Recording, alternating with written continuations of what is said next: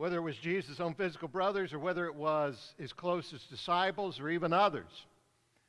They want to know when. I think about Jesus when he came to that wedding feast in Cana of Galilee and they had run out of the wine for the feast. Jesus' mother came to him and talked to him about it. He says, My time hasn't come. Don't you know she was wondering in her mind, when? When? When will these things be? I think that's a common question. That's the one we want to look at today is the idea, tell me when. We go back to the Old Testament prophet of Joel. A short prophecy and one that's pretty pointed in its way. But in the second chapter of Joel, in the midst of so many other things that he's talking about, of locusts and all kinds of things that are happening, Joel offers us an insight into the future. He offers an insight that's later recognized. He says in verse 1 of Joel chapter 2 Blow the trumpet in Zion and sound the alarm in my holy mountain. Let all the inhabitants of the lands tremble, for the day of the Lord is coming, for it is at hand. And then you jump down further in the same chapter, verses 31 and 32. He says, The sun shall be turned into darkness, and the moon into blood before the coming of the great and awesome day of the Lord. And it shall come to pass that whoever calls on the name of the Lord shall be saved.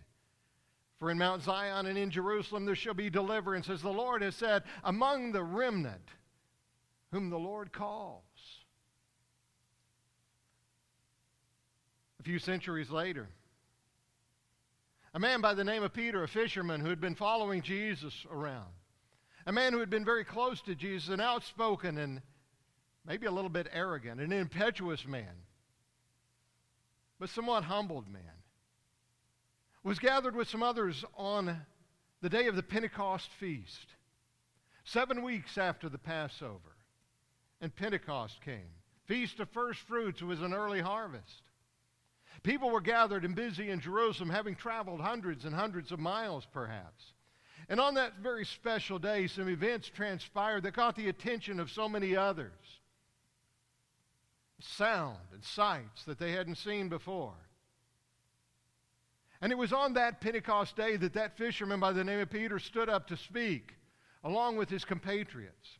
He stood up to speak and he explained that what they were seeing and what they were hearing was what had been prophesied by that prophet Joel hundreds of years earlier. You're seeing the fulfillment of prophecy.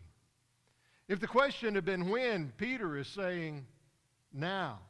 And it was an amazing revelation to those who heard it. But it was one that would have been hard, hard to deny. For early in the ministries of John the Baptist, as well as Jesus, there had been a proclaimed message. They'd come about and said, Repent, for the kingdom, here's the message the kingdom is at hand. It's time. That caught the attention of the people. It was a lot more noticeable than the guy standing on the street with the placard on the cardboard sign that says, The end is near, and people passing by and not paying attention. They heard him. They listened to him. They knew what they were saying. They could relate to this because there had been an anticipation, going back to these Old Testament prophets, there had been an anticipation that something is coming. But even then, there were cynical people much like there are today, much like maybe even you and I are sometimes guilty of being. For we may, in a large sense, be a lot like one of those men by the name of Thomas, who is noted for saying, when the others said that Jesus is risen, we've seen him, he says, I'm not going to believe until I can see, until I can touch him, until I can verify for myself. We're all a little bit that way, aren't we? They had been that way too. I want to see it for myself. I want to touch it for myself. I want to know it for myself. There was a certain amount of that right there. Even as Peter spoke that day, even as some embraced it so readily. For even those followers of Jesus who were closest to Jesus and even believed his message, in their anticipation, still wondered.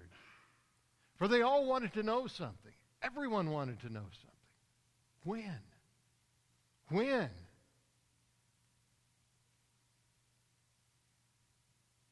Don't we?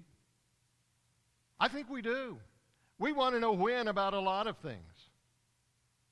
We want to know when so that we can so we can get everything in order at the appropriate time. We want to know when something is due. We want to know when something is prepared. We want to know when that paper is due as a student. We want to know when the boss will be back so we can look busy even if we're not. We want to know when you'll be there. When are you going to arrive? What time will you be there?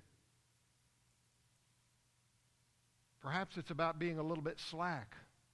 Maybe it's about being a little bit lazy. I don't know. But we like to know exactly when so that we can get everything in order, whether it's at the last minute or we can just make sure we got enough time to get it all together. Maybe we want to know so that we can be busy all along the way and we'll be prepared for when that time comes. It could just be the curious nature of our limited minds to say, I want to know when. When will this be? When is this going to happen? When do I need to be prepared for this? But at the heart of it, it's still the same, isn't it? Because you know what? We want. We want time on our side. We want to know that time is on our side. Because when you really look at it, we, we come to recognize that time is just a tool that we use. And we want to be able to use it well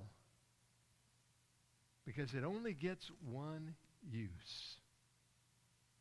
It's here and it's gone. The present. For look at your life and my life. I do. I think there's not a one among us who hasn't wished, hasn't wished that he or she could undo time and redo something, if I could just go back and do it again, if I could, if I could hold the hands of time, if I could take it back again, if I could go backward and I could redo that, if I could unsay those words or say the words I needed to say, if I could see that person again, if I could tell mom one more time, I love you, if I could have settled that argument, done that job, given that gift. Who hasn't wished that he or she among us can go back and redo and make a better choice. Even the most casual of us recognize the value of time. Even if we don't we wish we could go back, we, we think about time a lot. We're very clock-eyed in our society and in our time. Uh, there I used the word again. We associate in that way. For almost everything we do is measured by the clock and measured by time. We eat by the clock. We tend to work by the clock. We make appointments by the clock. Our sports, many of them, are measured by the clock. We even tend to sleep by the clock. And somebody says, How many hours of sleep did you get? I slept until I awoke. That's the way it is. We measure it by the clock. I got four hours of sleep last night. Oh, you poor thing. I got eight hours of sleep last night. What's the matter with you, you lazy thing? We measure by the clock, don't we? We think it's good. We think it's bad. We think it's short. We think it's long. We even associate people by the clock or by time. I knew you when? We saw some friends yesterday we hadn't seen in 37 years. They had gotten a lot older. Isn't that something? We measure people by when, by time, by association. That was back when. That was when we were there. We associated in time and in place in that way. And we associate our, our associations with people by time. I was with so and so for an hour. I was at the doctor's office for, well, that was too long. I was there for an over an hour and so forth. Or the preacher's sermon made the clock stand still. Don't we? We laugh a little bit, but it's true. It's true, isn't it?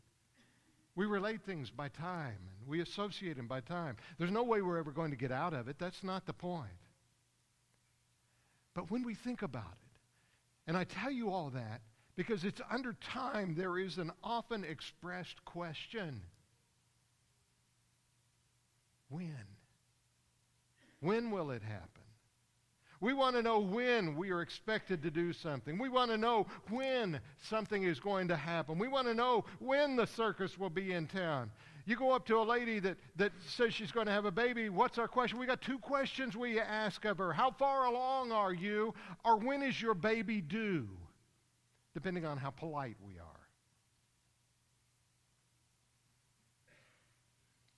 There are others that are similar to that. Because we associate and express the question, even when the, when the information is in front of us, we want to associate it with a when. Maybe, just maybe, we all want to know when will I be loved? When? And as we said, the disciples of Jesus, they just wanted to know. They wanted to know right up to the very end. They wanted to know just before he ascended. They wanted to know on that hillside. They wanted to know after his resurrection. They wanted to know when he would establish the, the kingdom and restore that kingdom. When would it be set up? We want to know when. Is it now, Lord? Is this the time? So take us back to Joel. Go back to Joel's words. Go back to those people who were, who were reading it for the first time or hearing it for the first time. Go back to those people and recognize them hearing what he's saying. There's a great day. The day of the Lord is coming. When will these things be? Was the question. Joel had a message.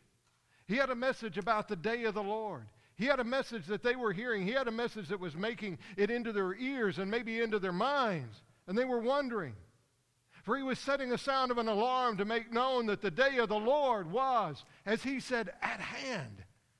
They want to know when then? What does that mean, the day of the Lord is at hand? What in the world does that mean? I think you and I might find ourselves in a similar set of circumstances. When I was a youth, when I was a boy growing up and attending church, and I go to church and hear the preachers preach, they so often preached about the Lord's coming again. The Lord's coming again. I was expecting it next week. I didn't know. Would have been nice. Wouldn't have gotten this old. I didn't know. And maybe we've gotten away from that to some degree, and maybe we need to go back. We need to hear the alarm again. The day of the Lord is at hand. A beleaguered nation would anxiously absorb those words in the time of Joel. They wanted to know when, when are we going to get back to ourselves? When are we going to become that people? When are we going to be God's people again? When are we going to be that powerful nation we once knew? But as Joel continues, the words become a little bit covert. They become a little bit cryptic in their nature, maybe apocalyptic covered in their style.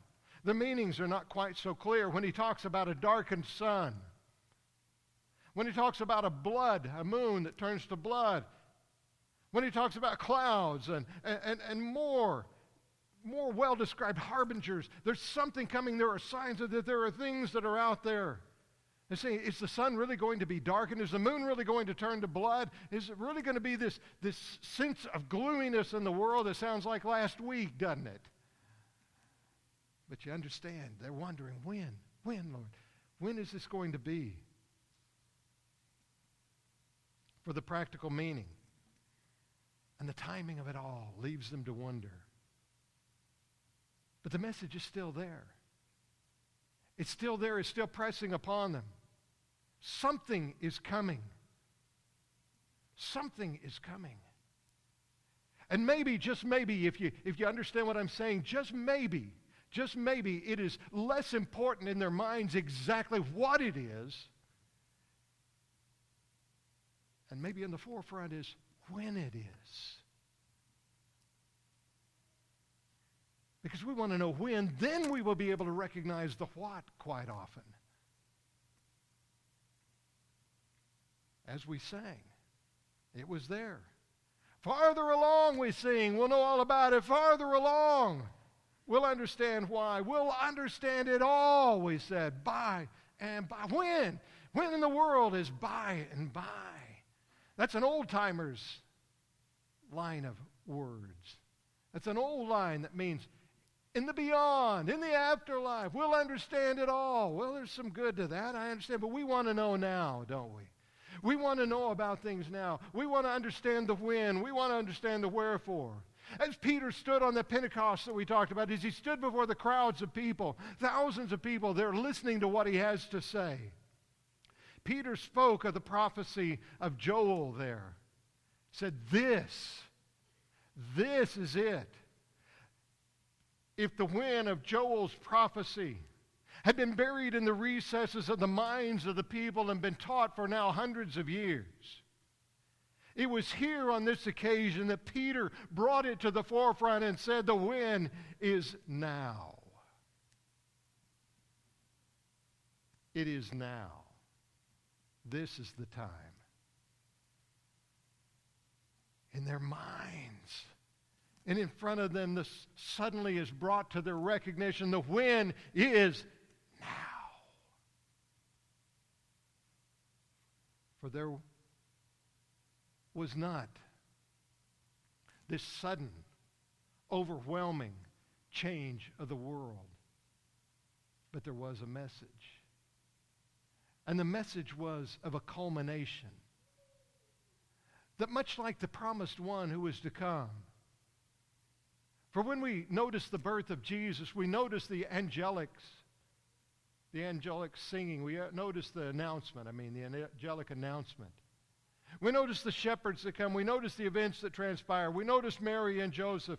We notice this virgin birth. We notice this child being born. We read of him in the days to come, and we read of him 12 years old and then later. But it's a 30 year culmination, it's a 30 plus year time frame that's brought together. We look at the specific of Jesus and all the things that brought it together. We think about the Lord's Supper and the great event that was there. We think about the crucifixion and the death of Jesus. We see it all and we say, this is that moment. But it is a culmination of hundreds and even thousands of years that are brought together, but especially of the last three decades in this man's life.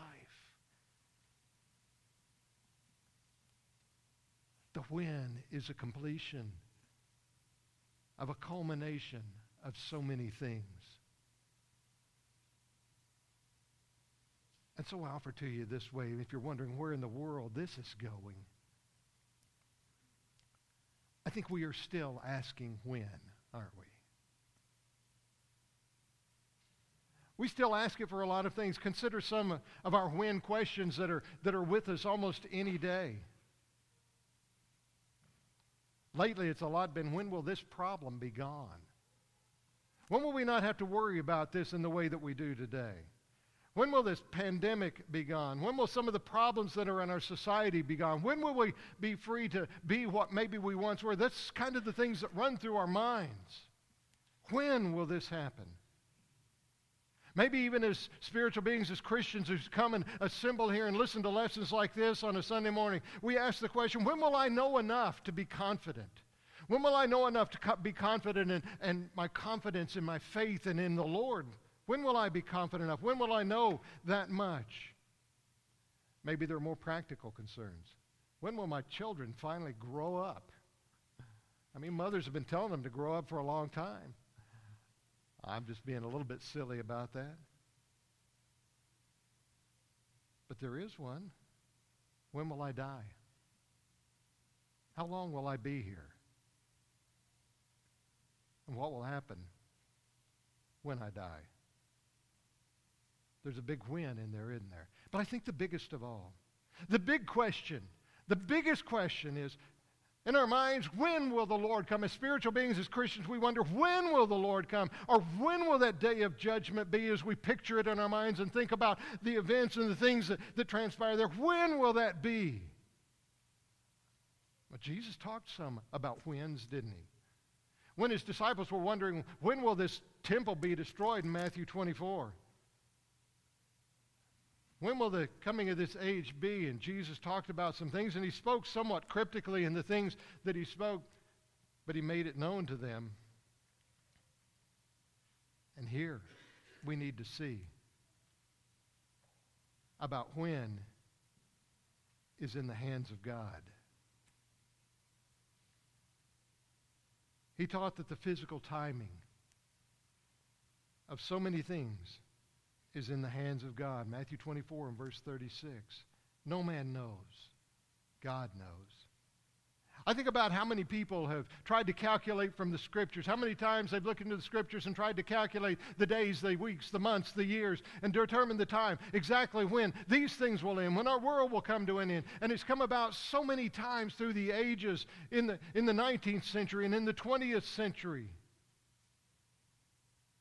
And I think about people, and they've studied the stars, and they've tried to figure out exactly when it would be. And I think about the people who have even taken a certain amount of poison, believing they'd be taken away in the tail of a comet. And I think it's all biblical in its, in its concept, but it's wrong. Sat in a nursing home listening to a man who'd studied the numbers of the scriptures over and over again, and he gave me a little book about his numbers and how he had worked all this out. And I thought, what in the world is he talking about? And he lived and he died, and the time has come and gone, and his numbers were wrong again. Because we're looking at when as if it's something to be measured, if it's a, as if it's a number on a clock.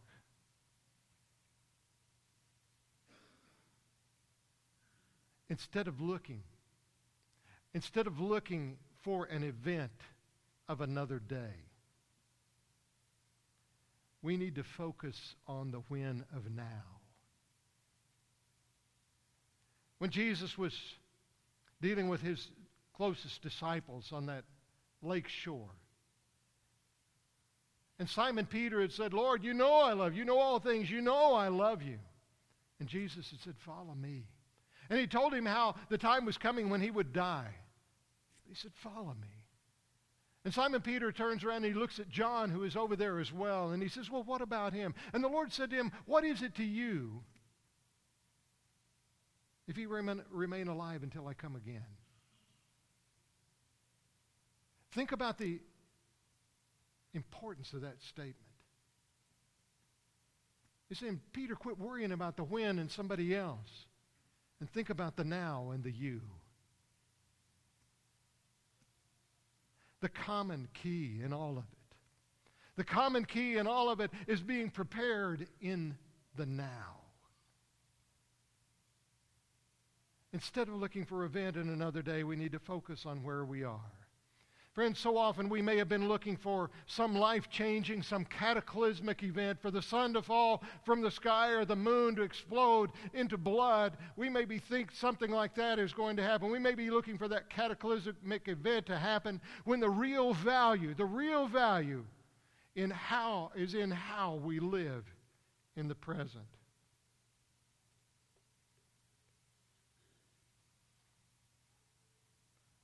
We began these thoughts with Joel. With his words about the day of the Lord and the call to win.